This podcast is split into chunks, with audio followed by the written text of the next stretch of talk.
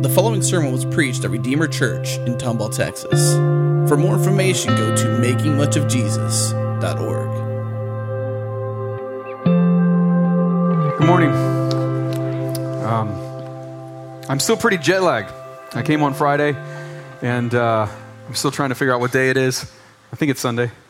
And uh, but I realize that all of you just lost an hour of sleep, so we're all kind of jet lagged together. So if I see you on, I'll have grace for you. If I completely blank out on something, just have a little grace for me this morning. I, uh, during the first service, I completely forgot a word in English, and it took me a few seconds to figure it out. So just, just, just bear with me, all right? Just bear with me. Um, it's, it's, uh, before we start with the word, I just want to say it's such a joy to be here. Uh, for missionaries, one of their favorite things to do is come home. And uh, I, am not from Houston, I'm, I'm, from Pennsylvania, actually, but uh, to come home and be with Americans, to be worshiping in English, uh, all of this is just such a blessing. Uh, Thailand doesn't have a lot of Christians, and um, that's one thing that always kind of kind of bugs you as you're just feeling like, man, we're out here all alone. So just come and to be part of God's family here, it's such a blessing. And to know that you've got good, godly people backing you is an encouragement. So thank you. One of the things that I love about Redeemer and all the people that I've met at Redeemer is that whenever, whatever you do, whatever you're trying to do or trying to work on or preach about or get people to learn, the one thing you want people to walk away with is God's grace. Like you don't want people to walk out the door not understanding or not like getting a glimpse of what God, how God loves them and all the things that He's done. And even the worship this morning was all about what Jesus has done for us. And that just warms my heart because in all my years in ministry, uh, I've been in Thailand for 11 years, the thing that always disappears, no matter where you are in the world, is God's grace. People walk away from it so quickly in churches, outside of the churches, or whatever, and it all becomes about rules and legalism or all those different things. And so it's so important to hang on to it. And that's why it's so refreshing for me to come here and just be hear all again about how we're all loving God's grace. And that does something to us. It does something to us when we get reminded, even though we, we know it, we hear about it, we come on Sunday mornings to get reminded about all the things Jesus did for us, because it really just changes everything. It really does change everything to know how much God has done for us. so, what I'd like, what I'd like you to do this morning is I'd like you to turn to your neighbor. I'm from Thailand, we do a lot of interactive stuff when we preach and stuff, so just give me some grace there. Turn to your neighbor. Tell what is your favorite thing about God's grace? Because there's a lot going on that God has done for us. So turn to them, turn to somebody and tell them what is your favorite thing about God's grace?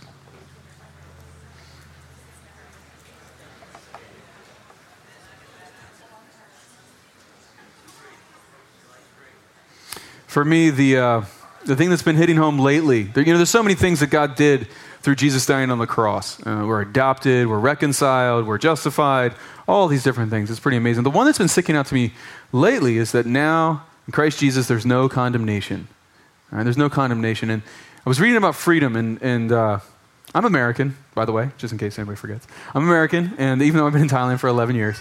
And uh, one of the things that Americans love is freedom, right? But when you go out of the country and you see different places, you kind of start to get, your own, get a different perspective on your own culture. And uh, I realize that we have a very specific definition of freedom, but there's, there's a lot more to freedom than just what we Americans tend to think of. And that verse made me realize that there's something else about freedom that we have in Christ is that we're free from shame and blame. And we're free from blame. Like nobody can stand up and say, that person has done this. I mean, we, we still sin, we still mess up and things like that. But in Jesus Christ, there's no more blame. Like that, that is so freeing and refreshing. God's grace is good. God's grace is good. So this morning we're going to look at uh, another aspect of God's grace uh, from the writings of Paul. So it's in 2 Corinthians chapter 4, uh, verses 5 through 10. 2 Corinthians chapter 4. And so um, I, I, always struggle with teaching from Paul because I, I work in Thailand and a lot of my time was spent with some rural people that generally had a sixth grade education. So they're not really ready for Paul yet. Now, Paul is a scholar. He's got really bad grammar. You know, like you read it and you're like, that doesn't even make sense, Paul. Uh, you have to sit there and kind of like figure it all out. Like, just, man, give me a parable of Jesus. Give me something that's about agriculture. That's something that's way easier to preach on for my context. So I felt like God really wanted, God's been teaching me through this passage and really wanted me to share, but I was like, oh man, Paul. So let's, let's work together at it, all right? I get it. It's Paul. He's on another level than most of us, but we're going we're gonna try to figure it out this morning. So the very first part, the very first uh, two verses, is uh, verses 5 and 6. Paul says, For what we preach is not of ourselves, but Jesus Christ is Lord and ourselves as your servants for Jesus' sake. For God, the God who said, Let light shine out of darkness, made his light shine in our hearts to give us the light of knowledge of God's glory displayed in the face of Jesus, in the face of Christ. That's way too many prepositions. Now, if you're an English teacher, you'd be like, ah, pulling out your red pen, ready to like write all this stuff off and change things. So that's what happens when you translate for another language. It doesn't make much sense. But let's try to see if we can figure out Let's, let's look at verse 6 a little. Well, verse 5. For we preach, what we preach is not ourselves. Paul is talking about service. He's talking about service, ministry. He's talking about how we, how we serve other people. And what Paul's about to do, he's about to get us to realize what service is really about because so often we so easily get it wrong. We see it as a should, we see it as this thing that we should do. And this is all over the world. This is in Thailand, this is in America, this is everywhere. Like actress and actress, oh, I should I should give a lot of money. I have a lot, so I should give a lot, and I'll it'll help me look good. It'll help my PR reputation or whatever. So they give some money. Or in Thailand, it's all about uh, making merit. You know, like I got to do something good to kind of justify the bad stuff, and I'll try to even it out, or maybe get better, or something like that. And we're always doing service or good works for the wrong reasons. And Paul wants to correct that. And so what we preach is not ourselves, but it's Jesus Christ, and ourselves as servants for Jesus' sake. For God, who said, Let the light shine out of the darkness, has, light, has his light shine in our hearts. He's trying to take us all the way back to the beginning where God made the world. And he's saying that God, who was able to make nothing, or make something out of nothing, is now putting that light in your hearts. He's trying to get us to realize another aspect of God's grace. He's saying that the God, the transcendent God, that scientists have not been able to figure out, we have not been able to figure out how God made something out of nothing. No one can do that except Him. That God is living in your hearts. In John, it says that the Father comes and makes his abode, he makes his home in your heart. In your heart. Yeah, God loves all mankind, but he loves you, and he makes his home in you. And he's the transcendent God that made all the, the amazing things in this universe. That is remarkable. That is unbelievable. It's one of the Christian beliefs that are that it's unbelievable. We still have a hard time grasping that sometimes. I spent my entire Christian life trying to make that sink deeper and deeper inside of me. And he's saying, that's what's going on here. That's what's going on. That's how he starts his talk about service. Um, I forgot, I forgot something. So let me, I, uh, you know, Redeemer has been supporting our ministry for years now, and I just wanted to say thank you. So I thought I'd buy, buy, a gift. And I can't buy a gift for all of you guys. If I did that, you'd start to wonder what I'm doing with your money. So I, uh, I just bought one gift, this nice special pot from Thailand. And um, I bought this in Thailand, brought it all the way over. Thankful it made it. And uh, I'm going to give this to Jeff, and I'm, I'm, thinking he'll put it on his desk in his office. And so whenever he meets with somebody, they'll be like, whoa, nice pot. And then he can tell them about Thailand and all the things you guys have been doing and partnering there. And um, now you're either you're either thinking two things. You're either sitting in the back, you're squinting, you're trying like, I don't see what's so special about that pot. I'm obviously too far away. Or you're sitting here in the front going, I knew it. Missionaries are weird. All right? You're thinking they've been way overseas way too long, buddy. Time to come back. Time to come back to reality a bit. All right. I did buy this in Thailand, but it, it looks like something you could buy at Home Depot or something. And this is kind of my point is that these pots, terracotta or whatever they're called, you can buy them anywhere. And it cost me 10 cents. In Thailand, probably cost me 10 cents here. There must be millions or billions of these pots in the world. They're common, they're unbelievably common. And this is kind of how I feel, and probably how you feel about serving God. Like, I'm not special. Uh, okay, I'm unique. Okay, but I'm not extraordinary. I don't have all these giftings and stuff that that Greg guy must have. He's been in Thailand for 11 years. Look at all these sacrifices. He's learned a language. He can do all this stuff. He's ama- he must be amazing, right? That's what you're. That's what we tend to think about missionaries. I don't feel that way. I feel like this. I really feel like this. And I'm guessing how you feel when we talk about serving God and serving others, and you hear stories about missionaries that have done these amazing things, or pastors, and you're thinking, I'm not that. I'm not a special pot. I am a clay pot, right? And we're reading from Paul. And Paul's one of those guys where we're like, he's totally amazing. I mean, he wrote the Bible. Right? You don't get any more amazing than that, right? Unless you're Jesus. So he wrote the Bible. He must be amazing. But if you look at your next verse, Paul is feeling exactly like we are. But we have this treasure. Sorry, let me see it. We have this treasure in jars of clay to show that this all surpassing power is from God and not from us. So, the amazing, this is what Paul's trying to say. Like, with God's grace, He's inside you, He's living inside you. And yes, we are serving others. But the whole point of that is not so that people see us, but so that you'll see God. Service is a response to God's grace. So if we really grasp it, we start to grasp it. Sorry, you can't really grasp God's grace, it's, it's too huge. But when we really start to grasp it, the natural reaction is, gosh, this is so amazing. I should I should tell somebody, or I should do something about it, or I should just naturally do this. It should never be a should. It should never be like something like, oh, yeah, I'm supposed to do that. It should be like a natural reaction of like, well, let me tell somebody else. And let it show from my life. And that's what Paul's talking about here, is that we're just jars of clay. We're just jars of clay. And what's the purpose of a jar? It's to display something. It's to hold something where you put it somewhere so other people can see it. You're putting something else on display. You're not putting yourself on display. So, the first point that Paul is trying to say is God uses ordinary people to reach ordinary people. Uh, I'm, I'm not that special, guys. I'm really not. I, I'm, I'm really not much different than any of you. But God has been able to do some amazing things by me living in Thailand. And I'm, I'm still blown away by it. I'm still amazed at what God's been able to do just by my traveling across the world. And so we serve, we're trying to connect with people, we're trying to meet with people because we want them not to notice us, but we want them to notice what's inside. And that's all we got to do. That's all we got to do is we got to find a way to connect with people. And when we do that, this is what happens. Verse 8 We are hard pressed on every side, but not crushed, perplexed, but not in despair, persecuted, but not abandoned, struck down, but not destroyed. We always carry around in our bodies the death of Jesus, so that the life of Jesus may be revealed in our body. Gosh, what a downer. You're like, and all of you are thinking, yeah, missionary coming talking about sacrifice and service and all that kind of stuff. And I honestly, I read it and I was like, ugh, this is boring. Not boring, but this is like just like pessimistic, right? Then I read it again and then I read it again, and then I read it again, and I finally got what Paul's talking about. Let's read it again. We are hard pressed. Look it in your Bibles if you got them, or your, your smartphone, whatever you got. We're hard pressed on every side, but not crushed. We're perplexed, but we're not in despair. Persecuted, but not abandoned. Struck down, but not destroyed. We will always carry around the death of, uh, in our bodies, the death of Jesus, but so that the life of Jesus will be revealed in our bodies. Paul is trying to say. What is Paul trying to say? Paul is trying to say service is sacrifice, but the sacrifice leads to life. And we know this is true for us. It's Jesus' sacrifice that did it for us. But the other thing we got to understand is that, yeah, serving, it sounds good. And it sounds good when we tell other people, like, hey, I'm a missionary in Thailand. It sounds great. When I fly to Thailand, I'm like, gosh, what am I doing?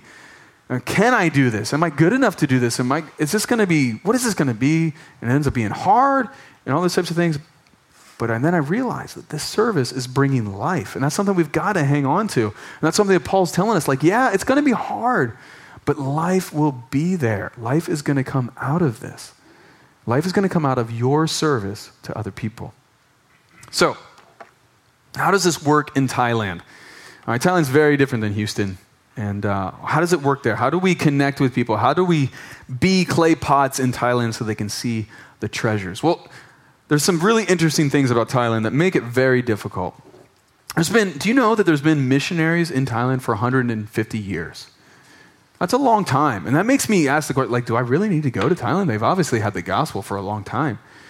Well, the problem is that there's still less, after 150 years of missionary service, good missionary service, there's still less than 1% Christian. And something's going on there. And there's, it's interesting, Thailand is a, is a place where there's not just all one people group. And there's lots of different ethnic groups and stuff like that. So it's pretty diverse. And there's ethnic groups that are uh, tribal groups. They, they tend to live up in the mountains and they've worshiped spirits and stuff. They're not Buddhists. And those people, some of those groups are like 50% Christian now. So, the, so you've got this really crazy thing happening where some of the ethnic groups are just loving Jesus, just have absolute joy in finding uh, freedom in Jesus. And they're now sending missionaries to China, to Laos, to Vietnam. And then you've got the Thai people who are just absolutely not responding to the gospel at all. And it's just kind of, what is going on here? And one, I don't have time to explain all of it, but one of the reasons is, is that Buddhism is higher religion than Christianity. Right? They, they, that's the way they see it. I don't think that, obviously. But they see it that way. And uh, they're looking at like as Christians, like, oh yeah, you you still believe there's a God? you guys are so old fashioned. Like, come to the new way. Like, we don't believe in like God, and we have peace and stuff like that. That's that's obviously. So they're looking at they're looking down on us. And so it's kind of like, why are they going to step back? It, it seems that way. The other, the other big thing, and that's really hard for us uh, Westerners to kind of grasp, is that it's not a personal decision to become a Christian to them. Like your, your own religion, that's not your choice. Right? That's something your family chooses. That's something your community chooses.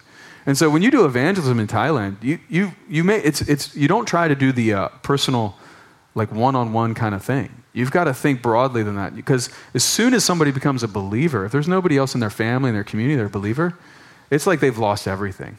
And they're not going to get persecuted like happens in some of the Islamic countries that you hear about and stuff, but they'll get shunned.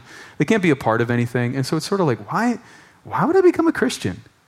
I'm, Buddhism's great. It meets all my needs that I have. And I've got a family. You're asking me to give up something that's not going to offer anything to me. Why would I do that?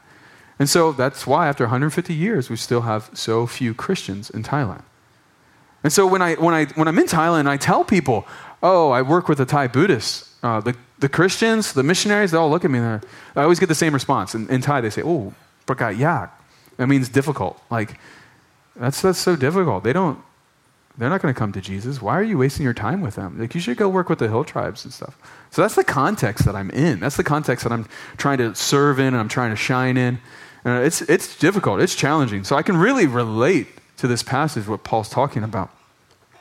But I can also relate to the fact that Paul has all those buts in there, right? So the, one of them is hard pressed and not crushed.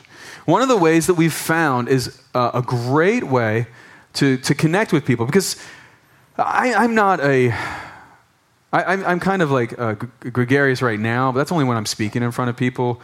Like after the service, you'll see me hiding in a corner, and I'm kind of introverted and stuff like that. And I'm not the kind of guy that's going to go knock on doors and all those types of things. And so, and that's not really good for evangelism anyway in Thailand. And so, you need a way to connect with people. And when I meet people on the street, it's usually like, "Oh, you're American. Is it is it cold in America? Like, yeah. Do you have snow? Yeah. Do you like spicy Thai food? Yeah. And like that's all the deeper it ever goes. You know, it's really hard to connect, but there's an amazing thing going on in Thailand right now, and one of their huge needs revolves around education. And I never, ever thought that I would become a teacher in a school, but I'm actually the teacher and principal of an international school now. And that was not, I was like, I'm there to be with the Thai people. I don't want to be in an international community where I'm teaching in English and all that kind of stuff. I'm a real missionary, right? That's what you're thinking. And being at this international school has all of a sudden given me all these opportunities to share the gospel. I never thought about it before, but the, there's a huge crisis in Thailand now with education, and everybody's really disappointed with their public education, their local schools and stuff like that. So they all want to get them in different schools. And so I've got people coming to me going, please take my child and teach them. And it's an international Christian school. And I meet with these people and I say, I'm going to teach your kid the Bible. I'm going to teach them why Jesus is the best way ever. And they're going to learn character from Jesus. They're going to learn how I'm a science teacher. They're going to learn how science and the Bible interact and all this kind of stuff. And they're like, great, take my child, do that, please. This is a Buddhist saying that. I'm like, what? This is, but they're so desperate for education that not only teaches knowledge, but does teach character. They're like, please, teach them about Jesus, whatever it takes. Because Thai kids these days are terrible. This is amazing opportunity. So here's one of them, Poom. His parents, they're a wealthy family. They own a lot of gas stations in uh, our area, our city.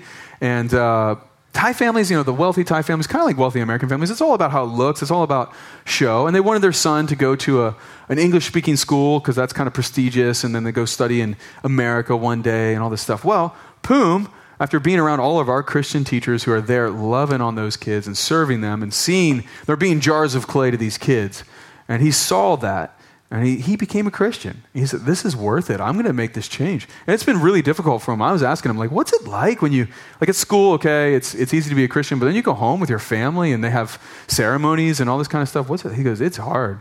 It's really hard. And I, I feel for him. It's hard. He's hard pressed. Yes, he's like, I, because he's not growing up in a Christian family. He's like, I don't know how to do this. I don't know how to be a Christian and attend a Buddhist funeral. Like, there's stuff I have to do when I go there. And I don't know if I'm offending God when I, I'm not. Just, I'm trying to honor my parents and, and honor God at the same time, and it's tricky. And, and I said, yeah, well, so like, what do you, how do you manage that? And he's like, honestly, I just, I figure God loves me, and so if I mess up, He still loves me. like he's, I'm just trying to honor my parents. And so he's like, yeah, sometimes I'm sitting there with incense in my hands and I'm doing something I'm like, this is weird, But uh, God loves me, and uh, I hope this is working out. And I talked to his parents, so I'm like, "You doing all right with your son and all this kind of stuff?" And they're like, "You know, he he's a man. He's I mean, he's a senior now, so he's a man who is honoring us, and he is pursuing his passions. He's a hard worker. His character is great. So if that's what Jesus did for him, then we're fine with that." And uh, what a great witness. And now Poom has to do his senior project at the end. Uh, before they graduate, they all have to do this community service project. And uh, I was expecting Poom would do something that his parents would find prestigious or look good or something like that. He goes, You know, honestly, I just want to go and love on kids. That's what they did for me at the school, and that's what I want to do. I just want to go love on kids. And so I, of course, the missionary, hooked him up with a, a church planter who's in this other Buddhist community. He's going to go, and I think he's going in, uh, I think it's this upcoming weekend. He's actually going to go and do this. And I'm just so thankful. He's, he is this now. He is a jar of clay that's out there just doing what he can to shine for Jesus Christ. And uh, very thankful. God is good. There's another family. It's not just students that we're affecting, but it's also their parents as well. So this is a father and son. Uh, the father's name is Amon, and the son's name's Mon. And uh, Amon is an architect. Okay, so he's pretty educated, pretty influential in our city, and he really wanted his son to get a good education. So he came to us and he applied to go to our school. And the problem was we didn't have a place. It wasn't. It wasn't anything with his son. It was just that we didn't have a, a spot in the classroom. And uh, so Amon was, oh gosh, I can't get into this school. And so he's like, well, okay. And so, he, so he's talking to, he, he met with me as the principal. He's meeting with me, and he's like, okay, well, I'm explaining the situation again. Say, your son, your son's great. He's got, he's got, he's ready. He's got some English. He's ready to come in.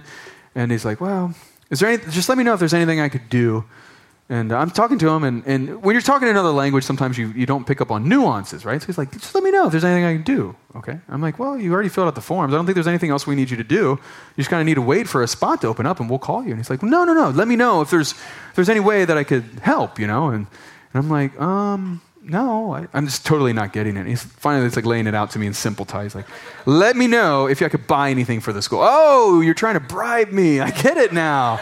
Okay. And it kind of clicked because in Thai schools, there are always, they, you have to bribe to get your kid into like a good school and stuff like that. And uh, that's what he's trying to do. And I was just kind of like, oh man, this is funny. Like, no, you don't need to do that. Please don't do that. Just wait. When a spot opens up, we'll, we'll call you. And uh, he's like, all right. And I could tell he wasn't satisfied. So a couple days later, I get a letter in the mail. And I'm, I'm like, it's all in Thai. And so I, I'm, I'm still like, like struggling to read it. It's very formal and stuff like that. And I realize it's from the director of the International Airport of Chiang Rai. So obviously a very influential person is sending me a letter, and I'm like, why is this person sending me a letter? And he's talking, he's sort of like recommending a student, and I finally figure out it's Mon, it's this kid. And so Amon had obviously called his buddy and is like, I need you to put some pressure on this school. I need you to, you know, just kind of put your influence in there. And if they know that you're kind of recommending my son, and so I just thought it was funny, so I like kept it I, to like show people and stuff. I like, I got a letter from the director of the international airport. And uh, so obviously that didn't work. So then he moved it to another step. He met with me again, and he had this uh, folded piece of paper, like in an envelope, like a letter. And he's like, I have this letter uh, from the Puwa of Chiang Rai. And the Puwa is like a, kind of like a governor in a sense. He's like, and he's saying that he wants my son. And then I'm like, I'm like, okay. And uh, like, like, and he goes, don't make me use this. he said that. And I'm just like, it's, it's becoming almost a joke to me, all this stuff that he's trying. So that, that didn't work either. So then because I'm just like, just please, just wait. Like, just, just wait. We'll get your kid in the school, and he'll get it on his own merits. Like, he's, he's got his own gifting and skills. He made it into the school. We just need to wait for a place for him.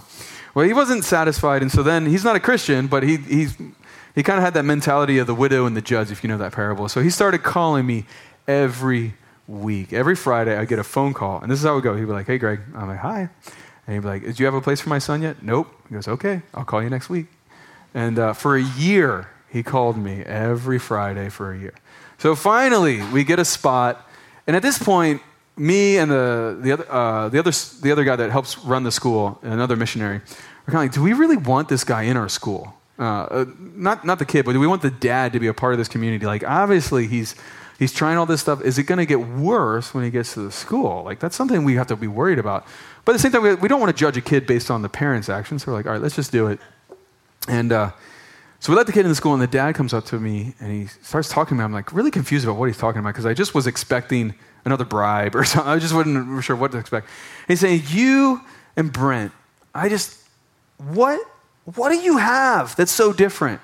That's what he said. He said, I was trying to get my kid in this school, and you guys are so different. You wouldn't let me do all that stuff. I want to know what you have, and I want that. I want to be a man like you guys are, a man of character. Is basically what he was saying. And so, obviously, we started just telling about Jesus.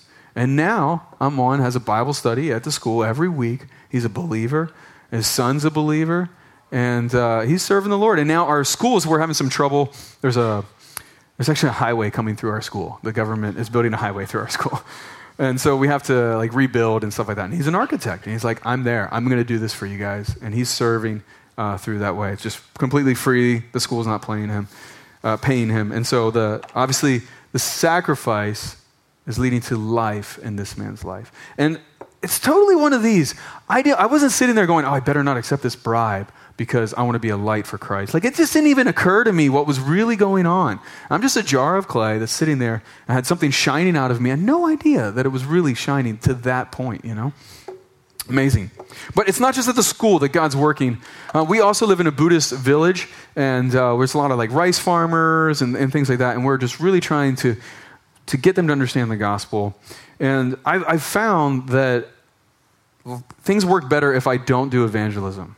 And that, that's really weird to say, I know, and don't, don't freak out about it. But uh, as, a, as a white person, if I'm going up to the Thai people and I'm like, like telling them the gospel and stuff, and I do do that, but often the response I get is, well, of course you can be Christian. You're a farang. That's what they call white people, a farang. They call us all that. And they're like, look, you're American. You're supposed to be Christian. Because in their minds, all Americans are Christians. And uh, they're like, but I'm Thai. I have to be Buddhist. Like, I can't do that. So I've really found that me doing evangelism isn't all that effective in that way. But the thing that I found was really effective is if I, if I can find a Thai church that I can partner with. I live in a Buddhist community, and I open up doors and stuff like that for the Thai church. And that's how this community was. They were very resistant to any kind of Christians and stuff. But after we were able to live there, because they do like teachers from America, they give us a certain amount of respect, even though they don't think that they want to be Christian uh, we were able to open the doors. And wherever we would do, whatever we do, we'd always bring the Thai Christians with us. And that's where the cool things happen because all of a sudden they're having like a, a, crisis, a worldview crisis. Because when I bring in a Thai Christian, they're like, wait a minute, you're Thai and you're Christian? How does that work? And they're seriously asking that question and really want an answer. What a great question to ask. And, and the Thais all of a sudden have this great opportunity to do evangelism to people that are really listening. I mean, wouldn't it be great if an American would come up to you and be like, wait, how are you American and Christian? Like, wow, what an open door. But nobody's going to ask you that, right?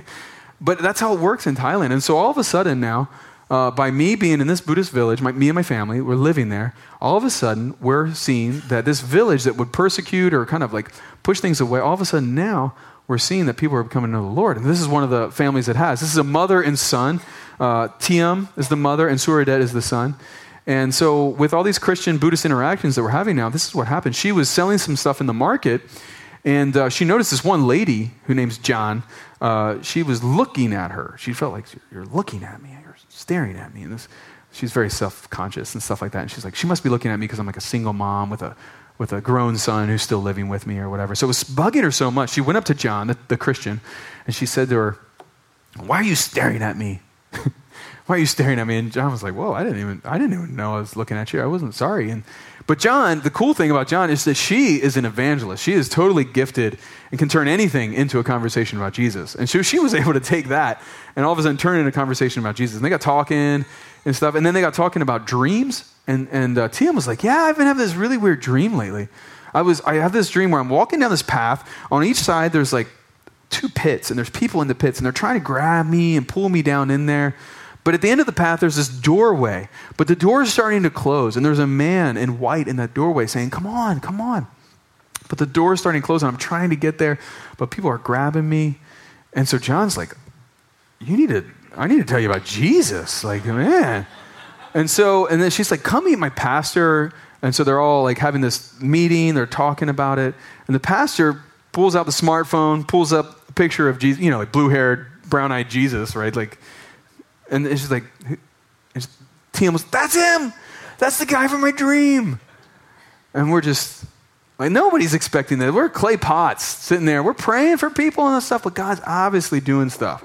God's obviously making his things known. So she, so the pastor's like, well, well, do you have family? Let's call your whole family together. Let's talk about this some more. And she's like, well, I just have a son. And so they, they call Suradet in. And Suradet listens to the whole story of the dream and, you know, about the gospel and all this kind of stuff. He's like, I mean, this would be the equivalent of like, cool, I'll believe.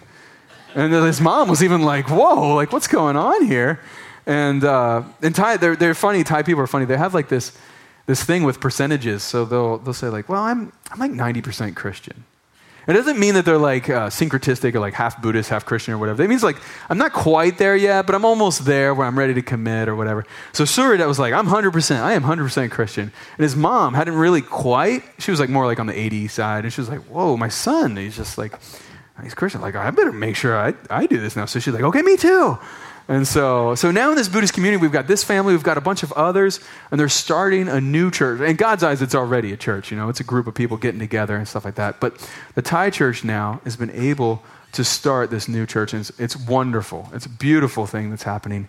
And despite the fact that the, the typical Thai response to everything, God's moving despite that and moving and planting this church there. And we're so excited to see that life coming out of the time and the energy and the service that we put into that community um, perplexed but not in despair. This is my family. Uh, my wife, Corinne, and my three kids. I have Jonesy, Robbie, and Jalen. Uh, Jonesy's nine, Robbie's seven, and Jalen's almost three. Um, they were all born in. Robbie was born in America, but two weeks later we went back to Thailand. So they Thailand's home for them. Uh, Jonesy tells people all the time. He's like, "No, I'm Thai. I'm Thai. Uh, I'm not American. I'm Thai." I can't get him to understand. Like, no, you are American. You, you have a citizenship from your parents, and he's like, "No, no, I'm Thai." So I was like, "Okay." Uh, they keep us busy. Uh, life's interesting in Thailand when you got three kids, for sure. The uh, uh, six years ago, we were living in a village, and uh, Thailand's in the tropics, and it's got a lot of parasites. Okay, so when you're eating, you can get like worms. You can really get worms. It's just kind of a part of life there. And so we regularly will take uh, worm medicine every six months or so. But because my boys are so close in age, there was a time for about three years when my wife was either pregnant or nursing, and you can't take the medicine because it'll affect the baby. It'll have bad effects on the baby. And so it turned out, we didn't know, but she started getting headaches and things like that. And she almost passed out one day because the headaches were so bad. And we took her to the hospital, and they said, well, maybe we should do a CT scan since you don't have a history of bad headaches. Uh, they took a CT scan, and there was a tapeworm in her brain. And so what happened was because the time went so long, usually the tapeworms are in your stomach, uh, and they but they lay eggs and they can get in your blood, and they'll go find a place that's where there's lots of nutrition, and obviously your brain brain is a good place. And so we're freaking out, obviously, but the Thai doctors were like, "We've you know this is kind of common here, so don't panic. We just take some medicine, you'll be all right." And so we had everybody praying, and uh, in churches in America praying, all that stuff. And so she took the medicine. She was fine. We were so happy uh, God was good. It was a, we felt like it was a miracle. God answered our prayers. Well, just two years ago, um, my wife, we were in America, we were up in Pennsylvania, or we're somewhere in America, and, and uh, she was making dinner, and she had a seizure. And it's kind of one of those that you see in movies, if you're not familiar with seizures, like a full blown grand mal seizure on the ground, shaking and stuff. Obviously, caused us to very uh, perplexed, for example, is the understatement of how we were feeling at that point. I just like, what is going on? What are, we're not even sure what happens. But we went to the doctor, and the doctor said, well, we often we don't know why people have seizures, but if you have any kind of history of, some, some sort of brain trauma, like a tapeworm, uh, then that's probably the reason why. And uh, it was pretty devastating, uh, as you can imagine. And we're just sitting there going, oh my gosh, do we, what do we do now? We're in America, but we're supposed to go back to Thailand in a month. Should, should we even go? What should we do? And so as we prayed and talked about it, it kind of felt like a lot of the doctors were saying sometimes you only have one, you'll never have another seizure. So we're like, okay, well, maybe let's just pray and just hope that that's what's going on and we'll go back because we didn't really see any reason not to go back. Uh, and so, so we went back, uh, but then two months after we got back to Thailand, my wife had another seizure, and it was very devastating because we our hope was really that it would just be one.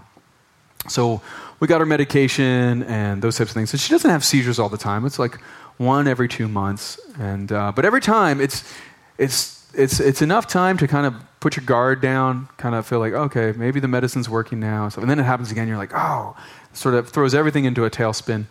And you're just thinking, what, what are we going to do? God, what are you doing? Like, what do you want us to do? So we're totally perplexed in this.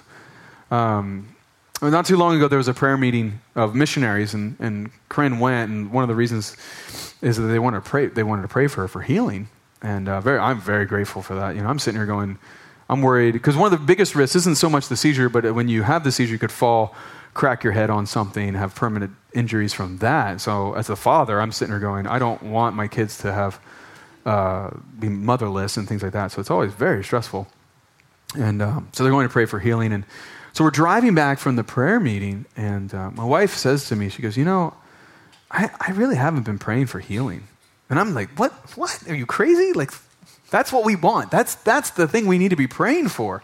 So we can serve and we can just have a stress free life and all of that. And my wife said, No, I, you know, honestly, what I really want is I just want to know what, what, Jesus, what are you trying to show me through this? That, that's what I want. And I was just floored. And I'm, and, and, and completely impressed with my wife, obviously.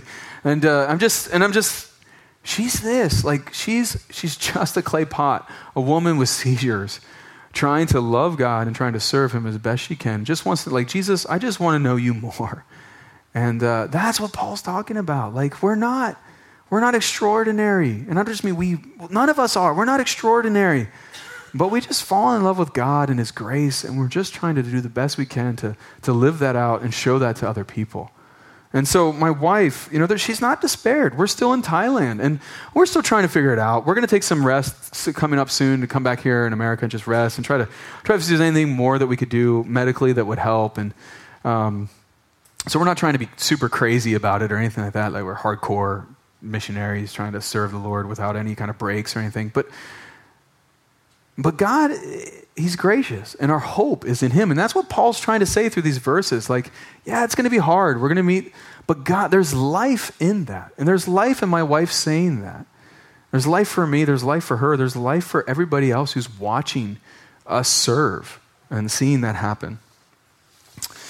Um, so why? Is it all worth it does it come all worth it? What, what's the point of all these stories? And this is how Paul kind of concludes this little passage here is that he says, and all of this is for your benefit. He's talking to the people that he's serving. It's for you. It's for you so that the grace, so that the grace that is reaching more and more people may cause thanksgiving to overflow in the glory of God. And this is what we're seeing in Thailand. Like, yes, it's all worth it. It's worth all of you guys praying for me. The time that you spend praying for me and our ministry, the, the, the money that you give through, through your, your, your offerings, uh, the trips that you've taken is all worth it. It's causing life to happen in Thailand. It's totally worth it. That grace that you so love yourself, and you're just having that natural response like, of course we should do something. We give money, money in Thailand. Of course we should help out a, a medical clinic. Of course we should do something. It's happening. It's, you don't always see it, but there is life there. So be encouraged. May your faith be strengthened. Be encouraged by that. And also take up the challenge I'm in Thailand, but you're here, right? This, this should be a picture of Houston. Did I get it right? Okay, this is Houston. And I'm, I, I don't know Houston that well, but I'm pretty sure that Houston needs more of God's grace. And how are they going to get more of God's grace? It's you. It's you just going out and being there wherever you are. Don't think of your service as that one hour that you go serve at a, at a clinic or a homeless shelter or something. Your whole life is a clay jar where, where God's glory, God's grace is on display through you. I had no idea that I was witnessing to Amon by not taking his bribe. The whole thing just seemed laughable to me. And I wasn't, I wasn't sitting there going, oh yeah, I know that, I know that by me not accepting this bribe, I'm making a stand for Jesus. I, I, wasn't, I wasn't doing that. But the lifestyle, it's totally sharing God's grace and his mercy. And so I challenge you, I encourage you, please continue to do that. Houston needs God's grace. And how does God choose to show God's grace? It's this way. So don't be discouraged by the fact that you don't feel competent, that you don't feel like you're an amazing scholar like Paul. Be encouraged by a missionary who spent 11 years being this and seeing great things happen. Great things will happen in Houston. Great things are happening in Houston. And you can do it. You don't have to be extraordinary. Just be ordinary, all right? And just be totally in love with God and totally willing to just try and serve people and connect with people. Let me pray for you. Jesus, I thank you so much. I thank you just Let's just start off with your grace, Jesus. It's so amazing. There's so much to it. We cannot study it enough. We cannot learn about it enough. It's just, there's so much to it. We just ask, Jesus, that your grace would go deeper and deeper into our hearts, that it would totally transform us and be our foundation for everything that we do. Help us to learn more about your grace so that we can praise and glorify you more. And Jesus, our meager efforts, we are clay pots our meager efforts, we offer them up to you. And the thing that we know is true about you. Take small things and make big things out of them because you're good and you're merciful, and that's how you love to work. It's, it's baffling, it's amazing, uh, but that's how you do it. So, Lord, I just pray for a Redeemer church. I just pray for all these people that are here. And, Lord, they are willing to love you and serve you in Houston. And so, Lord, we just ask, Lord, take their offering, take them as clay pots, and fill them with your treasure, and may it shine throughout Tomball, may it shine throughout Houston. And Lord, may we see, may they be able to tell stories like I'm telling today of where they've seen how you used their clayness to show your glory, to show your mercy to other people, so that many, many people, that thanksgiving, that glory would abound for you, Jesus. We ask this in Jesus' name. Amen. Thank you.